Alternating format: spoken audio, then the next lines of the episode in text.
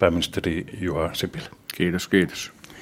Herra pääministeri, ihan alkuun lyhyt ajankohtainen kysymys. Onko hallitus tietoinen, ja jos on, niin mitä hallitus aikoo tehdä sen suhteen, että Helsingissä ja aivan vielä täällä Töölössä on maan kalleimmat joulukuuset?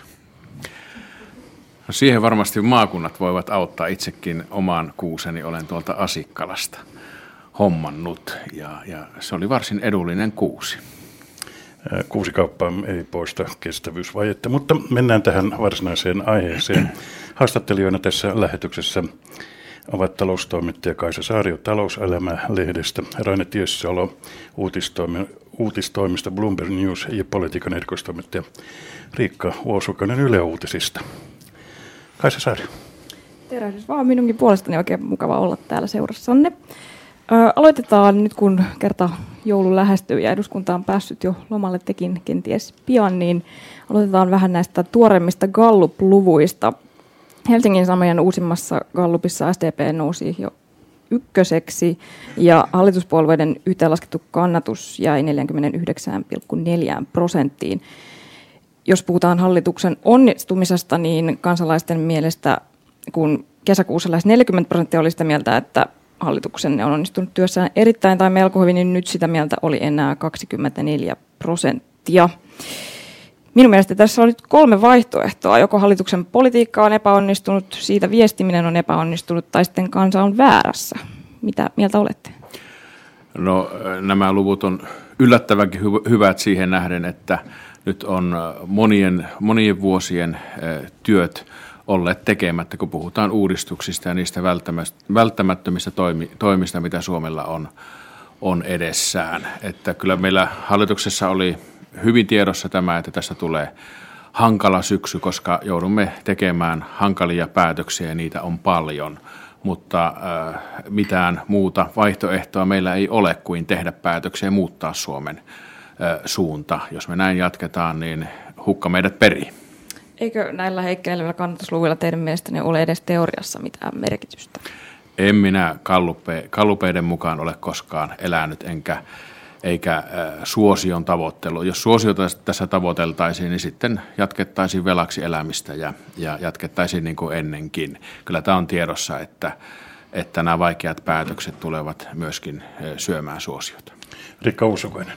Samaa aihetta jatketaan vähän toisesta kulmasta. Keskustalainen varapuhemies Mauri Pekkarinen oli Ylen haastattelussa ja hän sanoi, että hänen mielestään tämä tilanne vaatii hallitusohjelman päivittämistä. Hän mainitsi muun muassa turvapaikan hakijat, tilanteen ja kulut, työllisyyden ja, ja hallituksen riittämättömät toimet tämän, tämän nykyisen tilanteen ratkaisemiseen. Mitä sanotte? Aiotteko tarkistaa hallitusohjelmaa ja jos niin, milloin ja miten? Hallitusohjelma on, on tehty toukokuussa ja sen jälkeen esimerkiksi tämä turvapaikkatilanne on on paljon muuttunut. Se on yllättänyt kaikki Euroopassa, mutta sen mukaisia toimia teemme koko ajan. Se ei tarvitse, äh, siinä ei tarvita hallitusohjelman muuttamista, mutta sen sijaan toimia kyllä tarvitaan. Että esimerkiksi turvapaikan haki, hakupolitiikkaa, turvapaikkapolitiikkaa on justeerattu tuon hallitusohjelman tekemisen jälkeen juuri siitä syystä, että tilanne on merkittävästi muuttunut. Eli hallitusohjelman päivittäminen ei ole teidän mielestänne tarpeen? No tällä nyt ei ole mitään merkitystä, että mitä ohjelmaa päivitetään. Se on tärkeintä, että, että muutetaan toimenpiteitä ja, ja, ja esimerkiksi turvapaikkakysymyksiä, niin siihen on tehty hyvin perusteellinen ohjelma muuttuneen tilanteen vuoksi. No, tämä maahanmuutto- ja työllisyystilanne, joka sekin on hankala, ei ollut tiedossa, kun hallitus aloitti – Sisä- ja työllisyys- ja oikeusministeri ovat aivan erityisessä paineessa ja hallituksen sisältäkin kerrotaan, että rahkeet eivät oikein riitä. Aiotteko nyt arvioida uudelleen ehkä lisätä ministerien määrää? En aio lisätä ministerien määrää. Tästä paineesta huolimatta? Ei, kyllä me pärjätään. Oikeusministeriin on kohdistunut myös kysymys siitä, että hallituksen esitykset ovat olleet hyvin nopeasti valmisteltuja, hutiloituja. Tämäkään ei vaikuta teidän arvioonne. No hutiloituja ne eivät missään tapauksessa ole. Edelleen tästä ilmapiiristä, olkoonkin joulu tulossa tai ei, eduskunnassa on ollut vähän tällaista, tietysti sanoisi, toriparlamentti kielen käyttö. Miten te arvioitte sitä, että siellä ihan istuntosalissa on kuultu varsin erikoisia puheenvuoroja?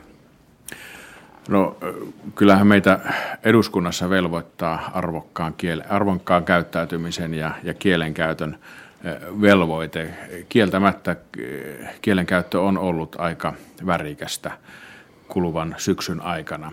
Mutta nyt tehdään todella vaikeita asioita sen takia, että nimenomaan tämä työllisyyskehitys saataisiin oikeenemaan.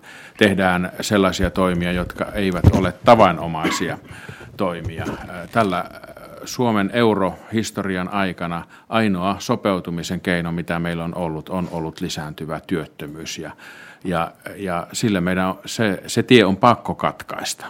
Meillä on monta esimerkkiä kriisimaista, esimerkiksi Irlanti, jossa, jossa on pystytty tekemään ää, kipeitä toimia ja nyt sitten maan talous kasvaa jopa 6 prosentin vauhtia.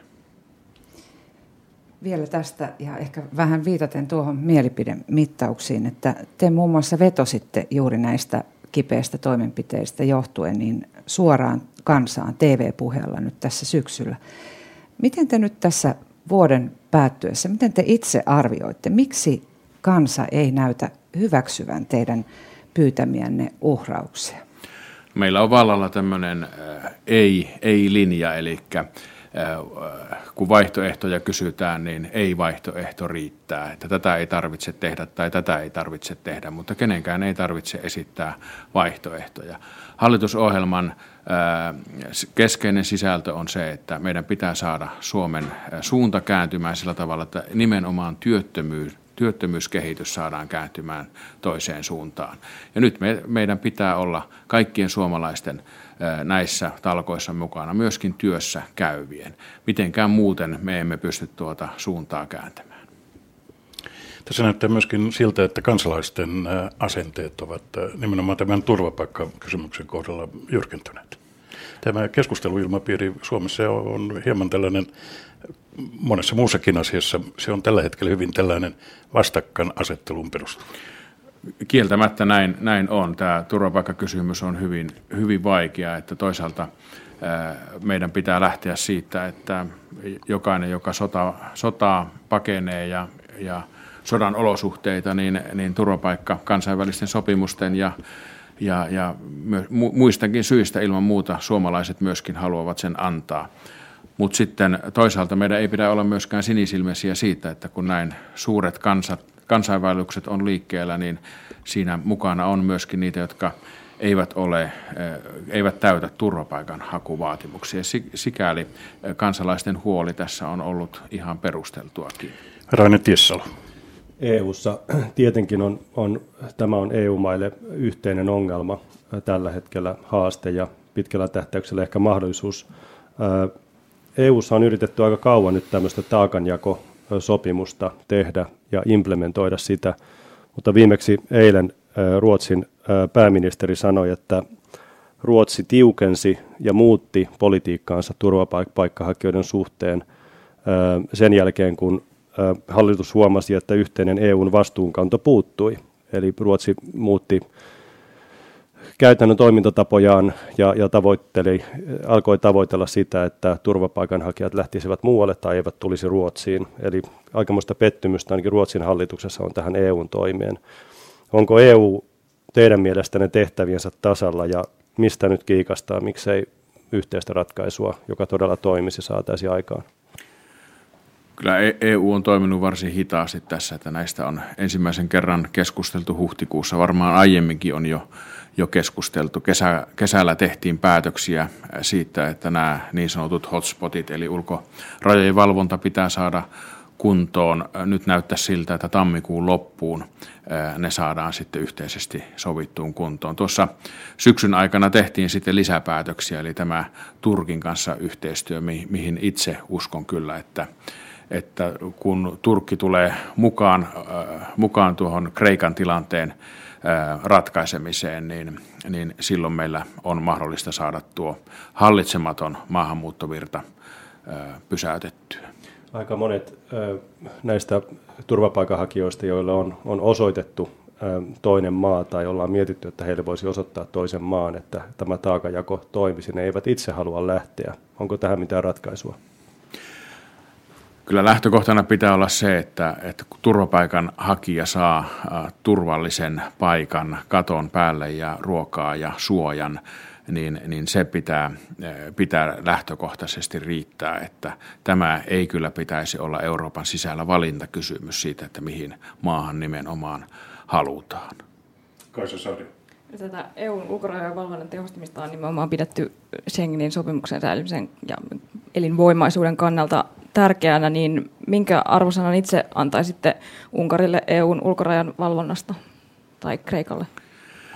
No eihän ulkorajojen valvonta ole toiminut ja eikä Dublin palautukset ole toiminut, toimineet, että kyllä meillä – meillä on kriittisen itsetutkiskelun paikka Euroopassa, että kun, kun nämä saadaan kuntoon, miksi tämä saatiin niin hitaasti kuntoon, niin, niin tuota, tässä, tässä riittää pohdittavaa, mutta kyllä nämä määrät on semmoisia ollut, 10 000 tulee päivässä, niin, niin kyllä se, se tietyllä tavalla myöskin ymmärrettävää on, että Kreikka tarvitsee apua siellä rikkinäisessä saaristossa tämän tilanteen hallintaan saamiseksi. Ja siihen on tehty nyt yhdessä toimia. On lähetetty apua raja, rajavartiostoon ja on, on tehty yhdessä näitä hotspotteja ja sitten tämä Turkin kanssa yhteistyösopimus. Niin tällä, tällä minulla on ainakin suuret odotukset. Tuliko miten vastausta tähän kysymykseen tuolla EUn huippukokouksessa eilen ja toissapäivänä? kun puhutaan tästä rajavalvonnasta, niin käytiin läpi ihan jokainen näistä tarkastuspisteistä, hotspoteista, jossa sit, joita kautta nämä maahanmuuttajat tulevat. Ja, ja Italiassa on päästy niiden suhteen varsin, varsin hyvin eteenpäin. Kreikassakin on yksi, yksi toimiva ja, ja kaksi on valmiina käyttöönottoon. Tammikuun loppuun mennessä nämä kaikki viisi pitäisi olla valmiina. Millainen näkymä teille tuli nyt tuolla kokouksessa tai mikä teidän visionne ylipäätään on siitä, että komissiohan on esittänyt tämän Frontexin rajavalvontaviraston roolin vahvistamista ja, ja jopa tällaista yhteistä rajavalvontaa, raja- ja rannikkovartiostoa Frontexista. M- miten te tätä tilannetta nyt arvioitte, paitsi EU-maiden tasolla, niin itse henkilökohtaisesti? Kyllä tämä tilanne on osoittanut, että siihen tarvitaan vahvistusta. Äh, tuossa kuukausi sitten Kreikkaa äh, pyydettiin äh, pyytämään apua ja velvoitettiin pyytämään apua. Ja nyt Kreikka sitten on pyytänyt apua ja sitä ovat muut maat, muut maat sinne antaneet. Eli se oli varsin yksimielinen tuo kokous sen suhteen, että tämä Frontexia rajavalvontaa täytyy yhdessä tehostaa ja tietyissä tilanteissa jopa velvoittamaan pyytämään apua. Mutta se, se on kelpasi Kreikallekin. Kreikka on nyt pyytänyt vapaaehtoisesti apua ja, ja, ja tietenkin lähtökohtana on se, että Suomen rajoja valvovat suomalaiset ja jäsenmailla on on ilman muuta äh, vastuu siitä rajavalvonnasta.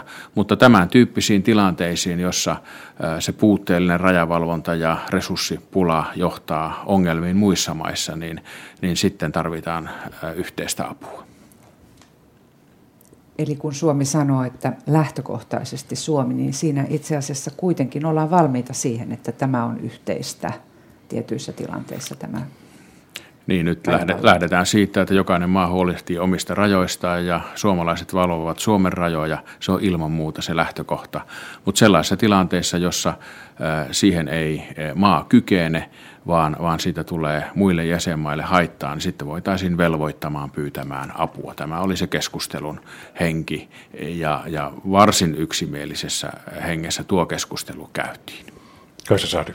No vielä tässä jokin aika sitten pakolaiset tervetulleeksi toivottanut Saksan liittokansleri Angela Merkel sanoi tällä viikolla puoleensa CDUn puolelle kokouksessa, että monikulttuurisuus johtaa rinnakkaisiin yhteiskuntiin ja on siten elämän valhe. Minkälaisia ajatuksia tämä teissä herättää? Kyllä Saksa on tuolla hyvin johdonmukaisesti vaatinut tämän hallitsemattoman maahanmuuton hillitsemistä koko, koko ajan ja tämän, tämän järjestelmän kuntoon saamista – Saksaan on saksalaisten mukaan tullut miljoona maahantulijaa tänä vuonna ja kyllä se selvä on, että, että myöskin siellä ollaan, ollaan aivan äärirajoilla. Ja, ja silloin kun ollaan äärirajoilla vastaanottokyvyssä, niin totta kai sitten myöskin ongelmia tulee. Suomea kohahdutti joukkosurmista epäiltyjen miesten pidätys. Miten tarkkaan viranomaiset ja maan hallitus tällä hetkellä tietävät, onko Suomessa vastaavia tekijöitä muitakin? Kyllä Suomen, Suomen poliisi on erittäin hyvin tietoinen ja, ja toiminut erittäin hyvin ja myöskin tiedottanut meidät hallituksen jäsenet jatkuvasti tilanteesta. Kuinka eli, paljon? Hmm. Niin, eli miten tarkkaan toisin sanoen tiedetään, onko muitakin vastaavia tekijöitä tällä hetkellä turvapaikanhakijoiden joukossa? Tiedetään hyvin tarkkaan tilanne ja, ja poliisin oman ilmoituksen mukaan 300 ihmistä on seurannassa, mutta tiedotusvastuu näistä on sitten poliisilla. Kuinka paljon viranomaisten määrää pitää meillä Suomessa lisätä tämän turvapaikanhakijoiden tilanteen takia? Onko se selvinnyt? Hallitus on varautunut siihen, että, että resursseja vahvistetaan ja, ja näin on myöskin tehty.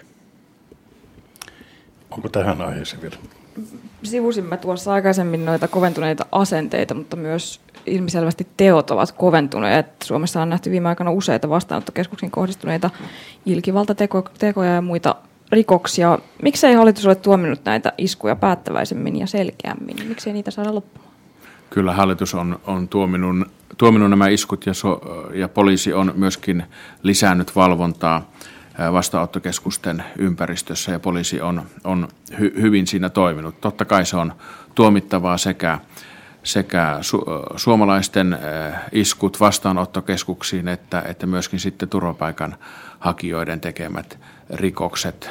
Kaikki se on tuomittavaa, se on, se on niin kuin selvä asia. Tässä pitäisi vain nyt pistää meidän jäitä hattuun ja ymmärtää, että nyt elämme poikkeuksellisessa tilanteessa ja, ja, ja tästäkin varmasti selvitään, se on, se on niin kuin selvä asia, mutta tämmöinen vastakkainasettelun kiristyminen ei helpota sitä tilannetta vastakkainasettelusta puheen ollen. Mennäänpä seuraavaksi työmarkkinakysymyksiin. Raina Tiessala. Hallitus on käsittääkseni yhä edelleen pitää kiinni tästä tavoitteesta 110 000 uutta työpaikkaa ja työllisyysaste 72 prosenttia pitäisi saavuttaa ilmeisesti vaalikauden loppuun mennessä. Kyllä. Ja nyt on jonkun verran aikaa, aikaa mennytkin. Ja, ja tota, nyt on käynyt tietenkin niin, että näyttää siltä, että tämä, tämä yksikkötyökustannusten laskeminen, eli yhteiskuntasopimus on, on, on kestänyt sitten aika kauan. Siitä ei ole tullut, tullut mitään ainakaan tästä ammattiliittojen ja, ja työnantajien välistä, välistä keskusteluista. Kuinka uskottavaa tämä 72 prosenttia työllisyysaste ja 110 000 uutta työpaikkaa mielestäni vielä on? Pitää muistaa, että yhteiskuntasopimuksen voimaan äh, tulo tavoite on ollut koko ajan vuoden 2017 alusta, että ei tässä mistään äh, myöhässä olla. Äh, alkuperäinen tavoite oli se, että 2016 syksyn työehtosopimusneuvotteluissa sitten toimeenpannaan se, mitä, mitä yhdessä sovitaan. Siihen on vielä, vielä aikaa ja, ja, ja siihen keretään. Nyt pitää vaan Suomen työmarkkinajärjestelmä myöskin pystyä sopeutumaan elämään euroajassa. Me ollaan 17 vuotta nyt oltu euroajassa ja, ja nyt ollaan seitsemän vuotta tultu, tultu alaspäin talouskasvussa tai eletty nollakasvun aikaa. Ja nyt, nyt erityisesti tarvitaan sitten sitä joustoa, jota silloin, silloin vakuutettiin ja luvattiin, kun aikanaan euroon liityttiin. Nyt, nyt pitää tehdä tekoja suomalaisen työttömän eteen, suomalaisen, suomalaisen työn kilpailukyvyn eteen sillä tavalla, että tuo 110 000 uuden työpaikan tavoite täyttyy. No, tämä yhteiskuntasopimus, sitä ei ole useista yrityksistä huolimatta saatu aikaa ja siellä erityisesti hallitukselle on tärkeä tuo kustannuskilpailukykypaketti. Te olette muuttaneet ja peruneet esityksiänne palautteen perusteella, näin sanotte tässä syksyn aikana. Oletteko valmis myös perumaan tuon pakottavan lainsäädännön, jos tuo teille tärkeän yhteiskuntasopimuksen syntyminen sitä vaatii? Niin, siis ensinnäkin tärkeintä on, on, on se päämäärä ja se iso tavoite. Ja, ja olen koko ajan sanonut, että, että keinot ovat avoinna. Ei hallitus edes ole halunnut näitä keinoja nimetä, vaan on odottanut työmarkkinajärjestöltä niiden keinojen nimeämistä. Ja, ja, hallitus edelleenkin ja aina toimissaan lähtee siitä, että, että se päämäärä, mikä on yhdessä sovittu, se on kaikkein tärkein ja, ja keinoja voimme vaihtaa. Ja tämmöistä yhteiskunnallista keskustelua mä nyt kaipaisin tässä tilanteessa. Ei sitä, että sanotaan koko ajan kaikille ratkaisulle ei, vaan esitetään parempia ratkaisuja. Hallitus on mielestäni toiminnallaan osoittanut sen, että että eh, me voimme hakea parempia keinoja, jos, jos niitä eh, esitetään. Eh, tämä kustannuskilpailukykypaketti, 5 prosentin osuus, tämä on vain osa kokonaisuutta, mitä tarvitaan tuohon 110 000 uuden työpaikan syntymiseen. Meidän pitää saada kustannuskilpailukykyä kuntoon, meidän pitää löytää palkkamalttia, meidän pitää löytää keinoja tuottavuuden parantamiseksi, mutta sitten hallituksella on pitkä, pitkä lista myöskin keinoja, joilla, joilla parannetaan työn vastaanottamisen, helpotetaan työn vastaanottamisen kynnystä, parannetaan palkansaajan asemaa muutostilanteissa ja, ja sitten tehdään töitä ja toimenpiteitä yrittäjyyden edistämiseksi. No tuo yhteiskuntasopimus tai, tai työmarkkinaneuvottelut olivat aika pitkällä nyt tässä viime kertaisessa kariut, ennen kuin se kariutui tässä viimeksi. Te edistitte halukkuutta ilmeisesti siellä kuitenkin etenemistä jollakin tavalla on ollut. Te otitte hyvin voimakkaan, poikkeuksellisen voimakkaan roolin työmarkkinauudistuksista jo silloin hallituksen tunnusteluvaiheessa ja tavallaan istuitte pöydän päähän. Mikä on nyt teidän, teidän suunnitelmanne? Miten te aiotte taata tämän työmarkkinarauhan kun ammattiyhdistysliike ainakin nyt tässä näyttää olevan takajalalla? Tämä, äh, niin kuin kerroin, niin 17 vuoteen me emme työmarkkinoilla ole pystyneet tekemään semmoisia rakenteellisia uudistuksia, mitä tämä aika nyt Suomessa tarvitsee.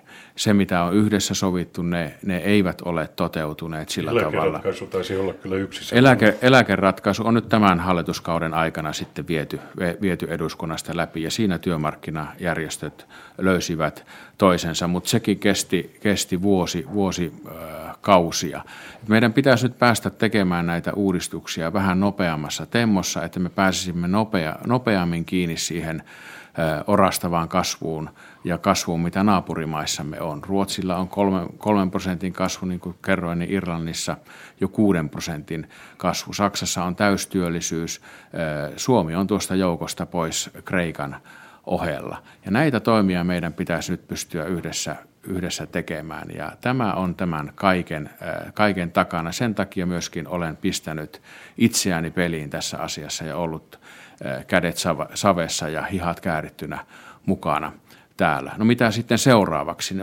Olen sanonut, että edelleenkin ovi on raollaan ja, ja odotan työmarkkinajärjestöiltä korvaavaa pakettia hallituksen kilpailukykypaketille. Kaisa Saari. Jos puhutaan nyt itse tämän teidän paketin sisällöstä, kutsutaan sitä sitten kilpailukykypaketiksi tai pakkolaiksi vai miksi? Niin Mutta... pakkolakejahan meillä esimerkiksi on säädetty eduskunnassa nyt, kun on tehty uudet veroasteikot, jossa pienituloisen verotus kevenee. Ne tehdään ihan samanlaisella pakolla kuin kaikki muukin lainsäädäntö. Ei tarttua semantiikkaan nyt kuitenkaan, vaan mennään tähän ihan itse asiaan nämä niin kutsutut kaiken maailman dosentit ja professorit ovat esittäneet, että ei tämän paketin perustuslaillisuus ole ollenkaan varmaa. Hallituksen esityksessä perustuslaillisuutta perustellaan sillä, että nämä toimet ovat määräaikaisia. Miten tämä käytännössä toimii? Tuleeko kolmen vuoden jälkeen sitten uusi määräaikainen paketti ja eikö tavallaan yrityksille pitäisi olla hieman ennakointava, ennakointavampi ympäristö? Ensinnäkin tämä määräaikaisuus tähän lakikokonaisuuteen on tullut nimenomaan siitä syystä, että olemme kuunnelleet perustuslakiasiantuntijoita, jotka ovat suositelleet määräaikaisuutta. Ja tällä määräaikaisuudella tavoitellaan sitä, että nämä asiat ovat kerran, yhden kerran pois työehtosopimuksista ja sen jälkeen työmarkkinajärjestöillä on vapaus sopia sitten niin kuin parhaiksi näkevät tästä asiasta, ottaen huomioon sitten tämän, tämän Suomen tilanteen. Ei, ei hallitus aio täällä pysyvästi olla näissä, näissä pöydissä, vaan tässä poikkeuksellisessa tilanteessa, kun työmarkkinajärjestöt eivät keskenään ole päässeet näistä kilpailukykytoimista sopimukseen. Rani. Jatkaisin vielä tästä samasta, eli yritän tätä mallintaa päässäni hieman yksinkertaisemmin, jotta itsekin ymmärtäisin paremmin, paremmin näitä suuria linjoja. Eli jos ajatellaan, että Suomen pitää parantaa kustannuskilpailukykyä ja, ja sanotaan, että siinä on vaikka reki vedettävänä, ja nyt Reessä on ollut kaksi vetäjää, tai teidän suunnitelmissa oli, että siinä on kaksi vetäjää, on, on ammattiliitot tai työmarkkinajärjestöt, ja jotka, joiden kanssa yritetään y- yhteiskuntasopimusta, joka on ehkä puolet siitä, tai itse asiassa kolmasosa, mutta tässä nyt puolet. Ja sitten on nämä pakkolait ja lainsäädännöt. Siinä on kaksi moottoria, että joko menee eduskunnan kautta tai sitten menee vapaaehtoisesti työmarkkinaosapuolten kautta. Nyt näyttää siltä, että tässä reessä on enää, enää yksi vetäjä, kun yhteiskuntasopimusta ei ole tullut. Niin tuntuuko se siltä, että ikään kuin koko reen vetäminen on nyt jäänyt hallituksen harteille? No kyllähän tässä aika monen rekihallituksella on, on vedettävänä, koska, koska vuosi, vuosikausien työt on tekemättä, eli Suomi on uudistamatta. Ja ja kilpailukykymme on rapautunut ja työttömyys kasvaa ja se on ainoa joustokeino, mikä meillä tällä hetkellä on. Meidän on, on pystyttävä uudistamaan paitsi yhteiskunnan palveluja, myöskin, myöskin työmarkkinoita sillä tavalla, että sopeudumme paremmin tähän tilanteeseen. Milloin työmarkkinajärjestöjen pitäisi sitten tulla taas vetämään tätä rekkiä? Onko joku, jos katsotaan eteenpäin, niin selkeä aika, aika, aika ainakin henkisesti henkisesti teidän hallituskaudella? No helmikuussa tämä kilpailukyky lakeit, lakipaketin ensimmäiset osat tulevat eduskuntaan ja, ja sen jälkeen, kun se ruvetaan eduskunnassa käsittelemään niitä, niin se tilanne vaikeutuu huomattavasti. Toivottavasti saan sen korvaavan esityksen työmarkkinajärjestöiltä ennen sitä. Mutta tässä, tässä tosiaan on kolme osaa, eli me ollaan noin 15 prosenttia merkittäviä kilpailijamaitamme kustannuskilpailukyvyssä perässä ja me pyrimme sitä tällä, hakemaan tätä eroa kiinni tällä kustannuskilpailukykypaketilla, mikä nyt on sitten työmarkkinoiden tai hallituksen paketilla tehtävissä. Sitten palkkamaltilla, joka on puhtaasti työmarkkinajärjestöjen tehtävä ja sitten näillä tuottavuutta edistävillä toimilla, jotka on sitten lähinnä yhteisöjen ja yritysten omaa työtä. Kello on, mainittakoon tässä välissä kohtaa 14.31, 15 sekunnin kuluttua. Täällä Radio Suomessa on meneillään pääministerin haastattelutunti.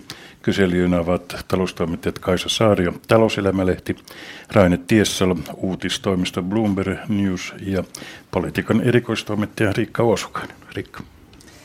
Niin, jatketaan. Tässä on puhuttu tästä työmarkkinakysymyksistä. Arvonlisäveron korotusta on, on esitetty yhtenä vaihtoehtona näille pakkolaille.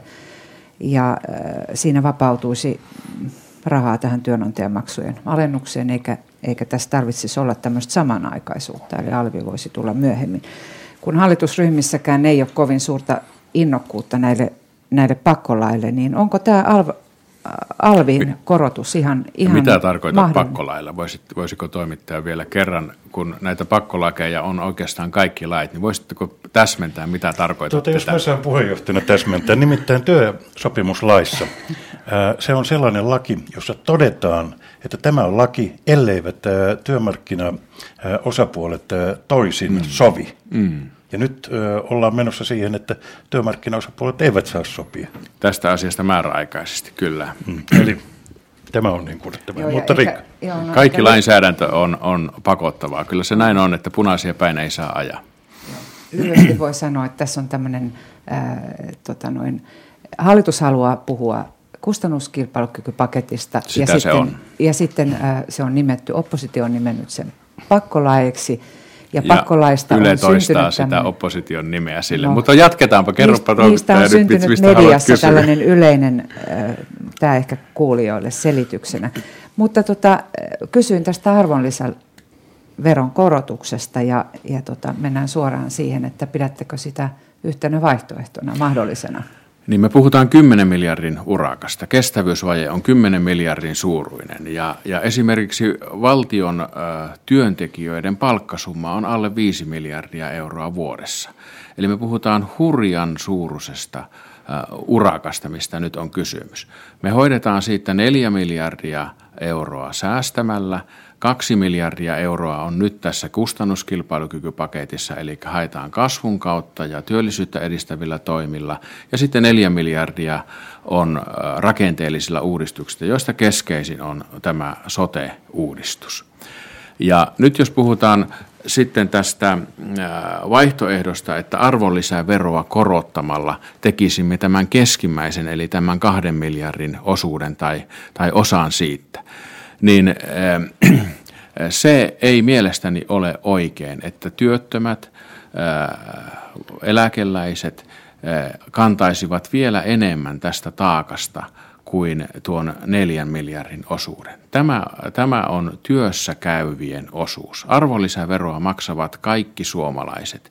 Ja sen takia tämä kustannuskilpailukyvyn parantaminen näillä hallituksen esittämillä toimilla on huomattavasti parempi keino kuin se, että nostaisimme arvonlisäveroa, jota maksavat ja kaikki suomalaiset.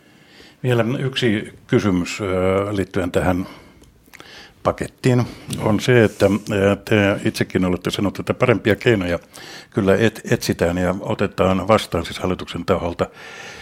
Tänään SAK on todennut, että työntekijöille pitäisi saada etuoikeus silloin, kun tulkitaan näitä paikallisia sopimuksia. Suomessahan yleensä työehtojen tulkinta etuoikeus on työnantajille, mutta Ruotsissa onkin päinvastoin, eli siellä on työntekijäpuolella tämä tulkinta oikeus. Miten arvelette? Niin, nyt puhutaan sitten taas eri asiasta, eli, eli paikallista sopimisesta, joka, joka mielestäni on sekä yritysten että työn, työn tekijöiden edun mukaista. Olen nähnyt sitä, sitä käytännössä muissa maissa, esimerkiksi Saksassa, jossa se toimii erinomaisen hyvin.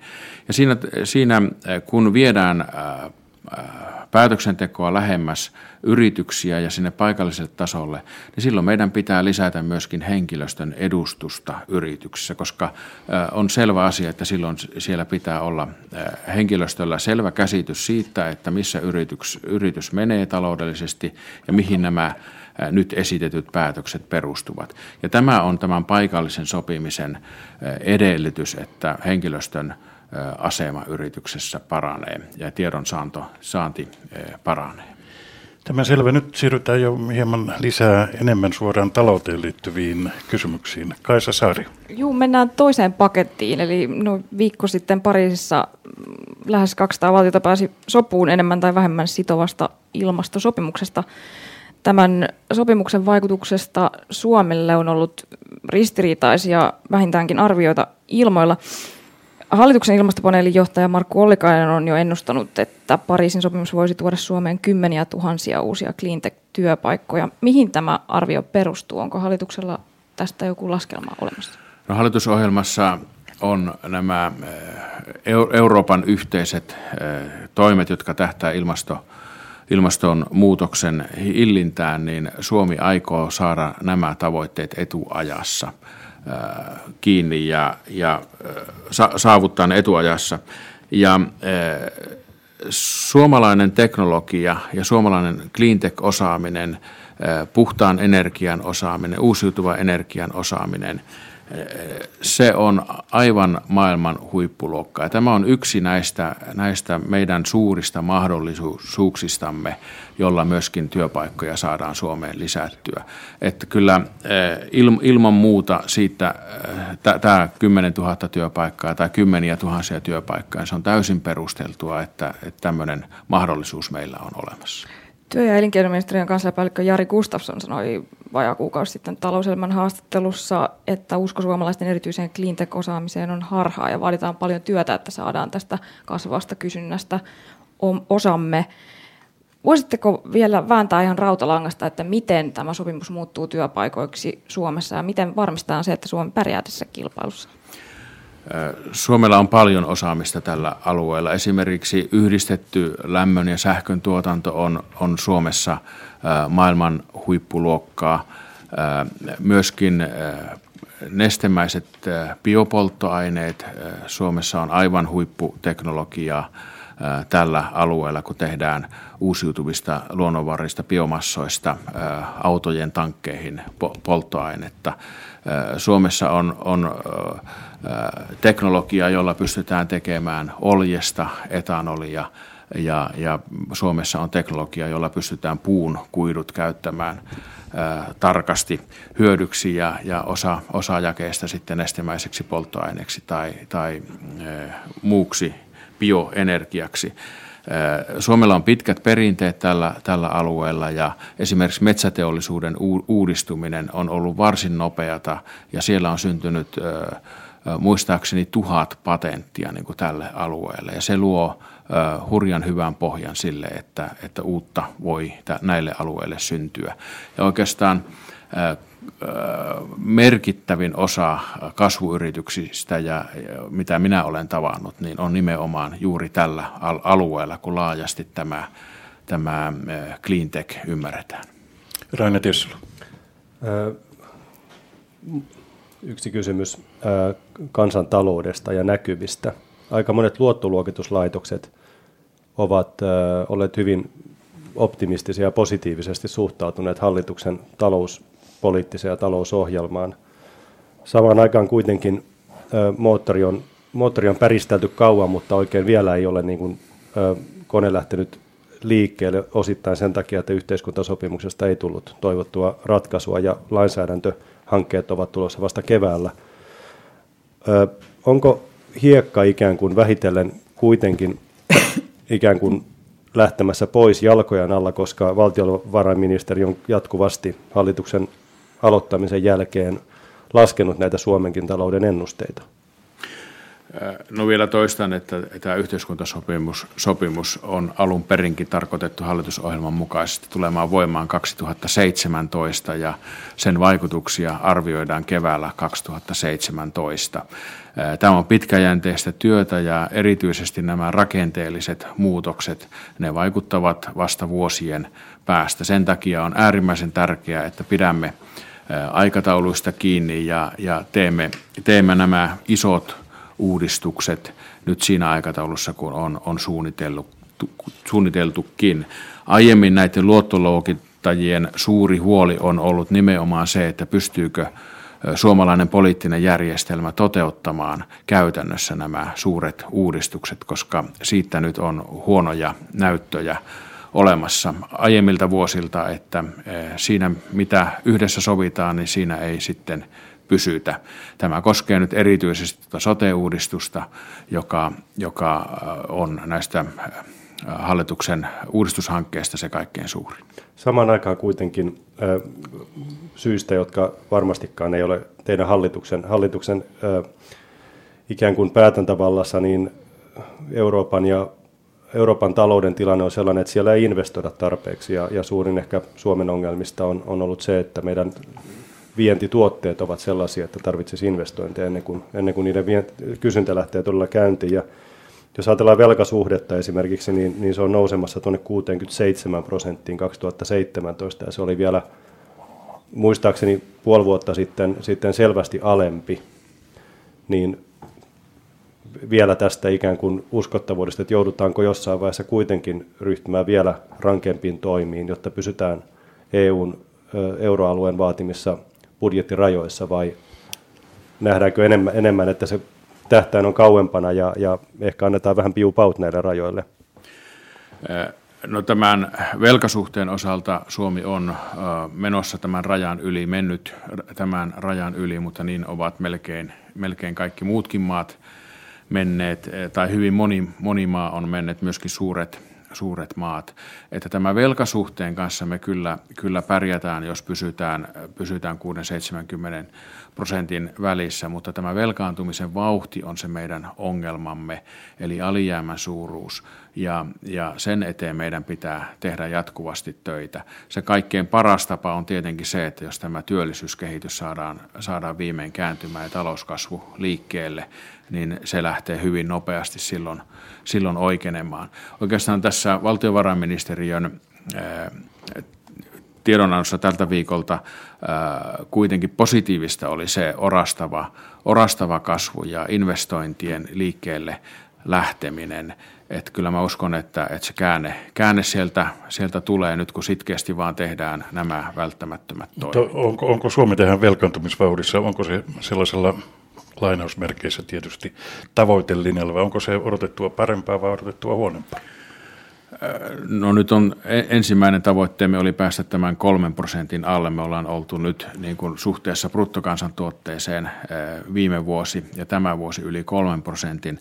Ja ensi vuonna on tarkoitus päästä sitten tämän kolmen prosentin alapuolelle alijäämässä ja, ja, ja sitten lopettaa tämä velaksi eläminen vuonna 2021, jolloin tulee 13 vuotta peräkkäin, kun kun elämme julkisessa taloudessa ja valtiontaloudessa velaksi. Ei tämä sopeutusaika nyt liian nopeakaan ole. Ihan lyhyesti. Syyskuussa taisi tässä samalla paikalla pääministeri haastattelutunnilla, että totesitte, että Suomen valtio on velkaantunut melkein miljoona euroa tunnissa seitsemän vuoden ajan. Nämä, miten nämä luvut ovat kehittyneet nyt oikein?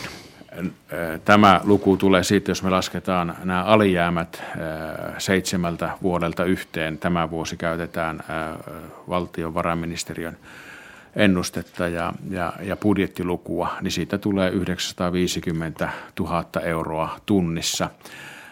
Kyllä tämä oikea luku on, sehän nyt on hieman, hieman pienenemään päin, eli, eli pikkasen ollaan, ollaan päästy noista huippuvuosien luvuista liikkeelle. Silloin kun vel, tai eteenpäin. Silloin kun velkaa arvioidaan, niin silloin velkaantumissa pitää ottaa esimerkiksi valtion kassa huomioon. Vuonna 2010 valtion kassa oli yli 11 miljardia ja viime, viime vuonna se oli enää reilu, reilu 3 miljardia. Eli aina pitää puhua nettovelasta silloin, kun velkaantumisesta puhutaan. Luvuista puheen ollen yksi lyhyt. Viime vuonna palkkatuloverot kasvoivat, valtion siis saamat palkkatuloverot 0,6 prosenttia tilastokeskuksen mukaan, kuntaverot 3,7, pääomatuloverot 12,1. Miten arvioitte suhdetta? Niin, siellä taustallahan on se, että suomalaisilla vientiyrityksillä tai kansainvälisillä yrityksillä hän menee hyvin. Eli, eli ei, yritykset ovat sopeutuneet tilanteeseen. Meidän ongelmamme on se, että sitä työtä tehdään yhä vähemmän Suomessa ja Suomeen investoidaan liian vähän. Ja siihen tähtää kaikki nämä toimet, mitä hallitus ja, ja, ja mihin hallitus on työmarkkinajärjestöjäkin patistanut, että että työ, työtä kannattaisi tehdä enemmän täällä Suomessa. Ja sillä tavalla vaikuttaisimme suomalaiseen työllisyyteen ja, ja verotulojen kertymiseen täällä Suomessa. No niin, siirrytään pääministeri haastattelutunnilla eteenpäin. Kysymysten eikä vastaustenkaan tarvitse välttämättä olla, välttämättä olla hirveän pitkä. Rikka Osukan. Äh, niin, te sanoitte viime keväänä, että te toimitte tällaisella tulos tai ulos periaatteella. Ja nyt kun tässä on useista kulmista puhuttu siitä, että, että hallituksella on ollut vaikeuksia, hallituksella on tahto, mutta vaikeuksia edistää näitä ohjelman ydinkohtia, niin voiko Suomi junnata paikoillaan neljä vuotta, kun sitä tahtoa ei ole ja yrittämistä on, vai, vai vedättekö te johtopäätöksiä aikaisemmin, jos tässä ei ala tulosta ja edistystä tulla? Hallitusohjelman äh, mukaisessa aikataulussa mennään eteenpäin. Sote menee eteenpäin, eläkeuudistus on jo hyväksytty eduskunnassa, äh, kilpailukykypaketti tehdään hallituksen toimesta, jos, äh, jos työmarkkinajärjestöt eivät pääse siitä sopimukseen. Me olemme kaikissa isoissa asioissa edenneet aikataulun mukaisesti ja, ja näin tulemme etenemään tästä eteenpäinkin tie on kivinen ja, ja, ja vastustus tulee olemaan suuri, mutta, mutta mitään muuta mahdollisuutta hallituksella ei ole kuin, kuin toteuttaa ohjelmaansa ja saada, saada Suomen suunta kääntymään. Ja te olette tässä järkähtämätön aloitimme noista mielipidemittauksista, eli vaikka siellä keskusta ja muut hallituspuolueet putoisivat kannatusmittauksissa – kuin kivi, niin te, teidän mielestänne eteenpäin on vaan mentävä ja tätä politiikkaa noudatettava. Kyllä, ei tätä hommaa tosia, tosiaankaan suosion takia tehdä, vaan, vaan sen takia, että saadaan työttömille töitä ja, ja saadaan, saadaan pelastettua suomalainen hyvinvointiyhteiskunta. Ei tässä ole mitään muuta tavoitetta kuin tämä, ei henkilökohtaisesti eikä myöskään hallituksella. Raine Tissula. Kysyisin sitten tästä Kreikasta. eli ää, nyt on, on, on, on päästy eteenpäin selvästi viime kuukausina. Viime kesänä oli, oli, oli tiukka paikka hallitukselle ja EUlle ja koko Kreikalle. Ää, yhtenä keskeisenä ehtona ää, monet pitävät sitä, että IMF tulee mukaan, mukaan tähän Kreikan, Kreikan pelastukseen. Ja ää, IMF vaatii sitä, että ensin Kreikan, pitää, Kreikan kanssa pitää sopia velkahelpotuksista tai jonkinnäköisestä järjestelystä. Mikä on tällä hetkellä teidän ikään kuin käsityksenne tästä pelitilanteesta tai tilanteesta, että missä Kreikka makaa ja missä ollaan IMFn kanssa? No, Kreikassakin on päästy eteenpäin ja, ja näitä välitarkastuksia on tehty, mutta toki Kreikallakin edelleenkin näitä ongelmia on, eikä tämä, myöskään tämä maahanmuuttotilanne Kreikassa ole näitä helpottanut. Kun kesällä näitä keskusteluja ja Kreikka-pakettia väännettiin, niin kyllä siellä yksimielinen Eurooppa, Euroopan maiden kanta on se, että, että, että näitä lainoja ei leikata haircuttia, tukan leikkuuta, lainojen leikkuuta ei tehdä. Millaisia järjestelyjä siellä voisi ehkä kuitenkin olla sitten? No esimerkiksi maksuaikajärjestelyihin sen sijaan varmasti löytyy, joka tietyllä tavalla täyttää tuon saman vaatimuksen ja, ja todennäköisesti myöskin IMFn vaatimuksen. Että sillä puolella varmaan enemmän sitten joustavuutta löytyy, jos, jos sellaiseen tilanteeseen tullaan. Onko teillä näkemystä siitä, että mitkä ne askelmerkit aika perspektiivi voisi olla Suomen hallituksen kannalta, milloin näistä oikeasti ruvettaisiin konkreettisesti sitten päättämään velka helpotu tai maksuaikojen pidentämisestä tai muista välineistä? No Kreikan osalta, niin kuin Suomenkin osalta, on nyt kaikkein tärkeintä se, että ne, ne yhdessä sovitut toimenpiteet tehdään. Ja, ja sitten kun ne on tehty, niin sitten päästään vasta arvioimaan tämän tyyppisiä kysymyksiä. Että äh, asioiden edellä ei kannata nyt kiirehtiä, vaan, vaan Kreikalta vaaditaan nyt se, että siellä tehdään se, mitä yhdessä sovittiin. Ja, ja samaa meidän suomalaisten pitäisi, pitäisi pystyä täällä tekemään, että, että vältytään tämän tyyppisiltä toimilta, missä Kreikka nyt tänä päivänä on. Jos tilanne vielä heikkenee Kreikassa, siellä on ilmeisesti tiettyjä reformeja tehty, mutta aika paljon sitten ilmeisesti Kreikan hallitus, äh, hallituskin ehkä myöntää sen, että se on se hallinto, joka, joka johtaa niihin uudistusten hitaaseen implementaatioon, niin jos tilanne jatkuu ja, ja edelleen pahenee, niin mikä on Suomen hallituksen kanta sen suhteen, että voisiko Suomi ottaa vielä lisää vastuita? Kyllä näillä, näillä pitää nyt päästä, päästä maaliin. Kyllä se on, on ollut se lähtökohta että äh, tällä kolmannella paketilla saadaan nyt sitten se aikaiseksi, mitä yhdessä arvioitiin. Siellähän on myöskin positiivisia uutisia, että nämä esimerkiksi pankit eivät tarvinneet nyt ihan sitä, mitä, mitä pahimmillaan ennakoitiin. Kaisa Saario. Mennään Kreikasta Ukrainaan. Venäjän presidentti Vladimir Putin myönsi tällä viikolla, joskin hieman ujostellen, että Ukrainassa on ollut jonkinlaista Venäjän armeijan toimintaa. Miksei Suomi ole reagoinut tähän millään tavalla? Suomi on reagoinut yhdessä EU-rintamassa tähän tuominnut ne toimet, mitä Ukrainassa Krimillä on tapahtunut ja ollaan yhdessä pakote rintamassa. Nyt olisi tärkeää se, että, että Minskin sopimusta kunnioitetaan ja, ja saadaan ne siellä sovitut askelmerkit tehtyä, että myöskin sitten päästäisiin joskus näistä pakotteista eroon. Nythän suurvallat näyttävät löytävän toisensa tuolla Syyriassa ja se on tietenkin eh, hyvä merkki. Toivottavasti se olisi sitten, johtaisi myöskin siihen, että tuo Ukrainan kriisi saadaan ratkaistua.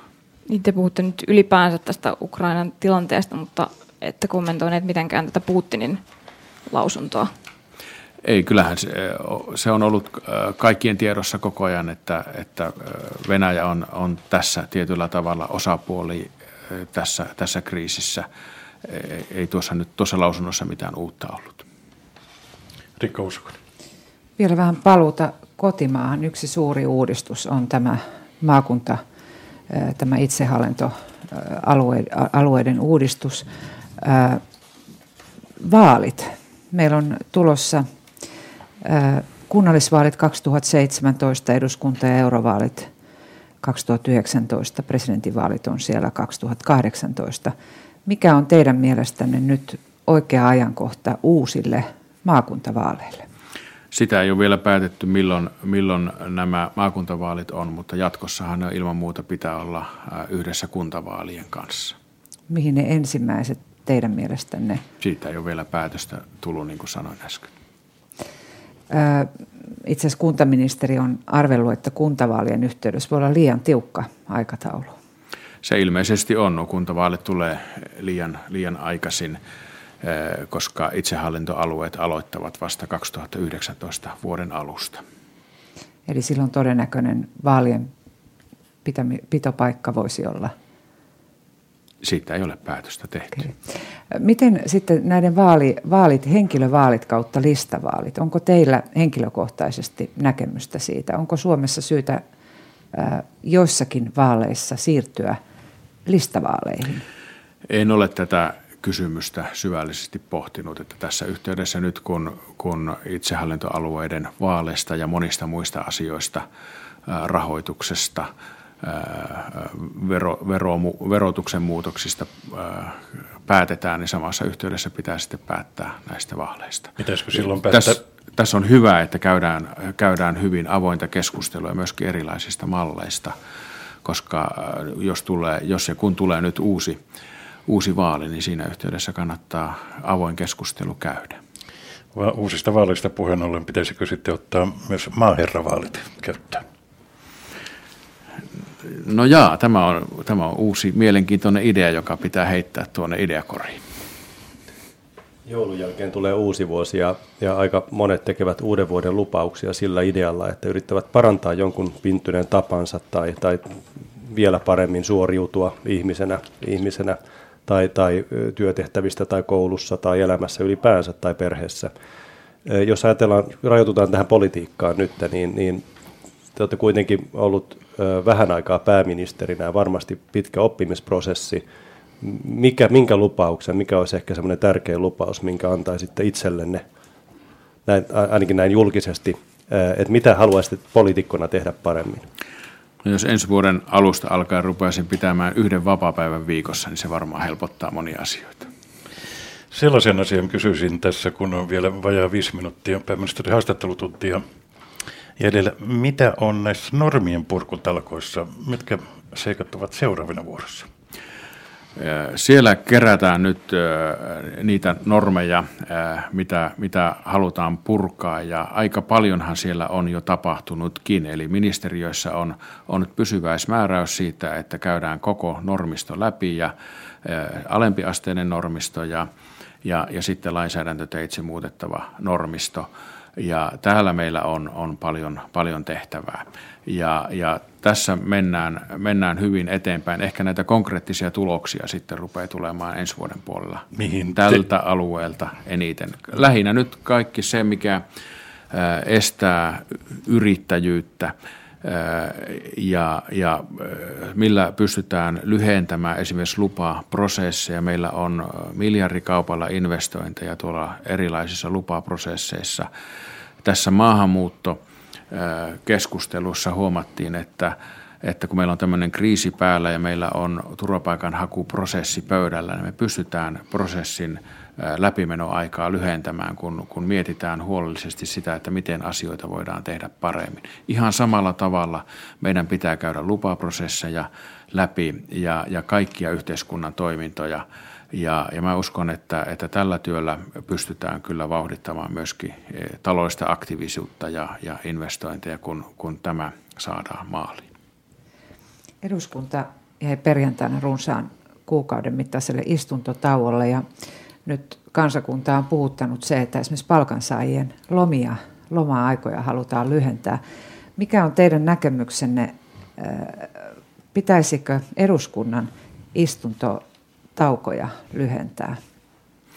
No ainakaan itse kun olin rivikansanedustaja, niin en ollut kyllä lomalla näitä. Ne on istuntotaukoja, jolloin kansanedustajat tekevät sitten ihan muita töitä ja ovat, ovat ihmisten – parissa kiertävät, kiertävät tuolla ja, ja, ja se ei suinkaan ole lomaa, niin kuin yleisesti väitetään. Alkaa olla ihan viimeisten kysymysten aika. Kaisa Saari. No, tässä on nyt takana pitkä vuosi ja pitkä syksy muun muassa näiden tässä tunnin aikana keskustelemiemme aiheiden takia. Monet ovat olleet tulkitsevinaan teidän kasvoiltanne turhautumista tai väsymystä. Luulen, että aika monta kansalaista saattaa kiinnostaa, että mitä teille kuuluu?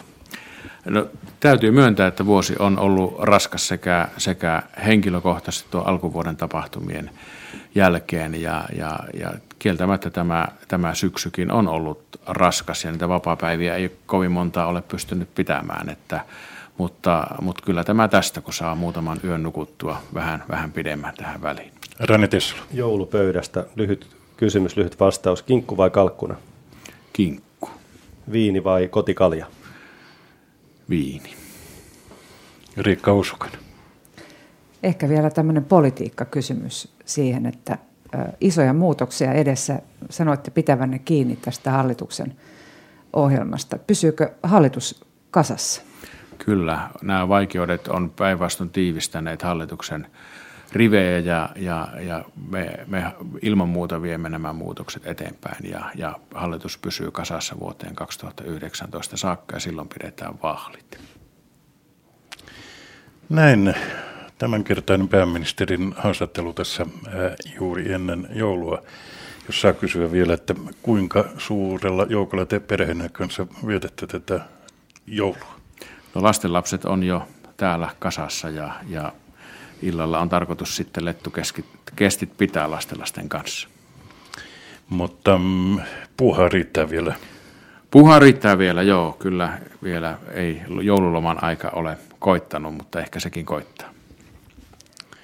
Selvä. Kello on puolen minuutin kuluttua 15. Radio Suomessa oli pääministeri haastattelutunti. Kysyjinä olivat Kaisa Saario Talouselämälehdestä Raine Tiessalo uutistoimista Bloomberg Newsista ja politiikan erikoistoimittaja Riikka Huosukainen meiltä Yle Uutisilta. Kello on 15 sekunnin kuluttua 15. Vuorossa on äh, aikamerkki ja sen jälkeen tietysti äh, äh, sitten Yle Uutiset.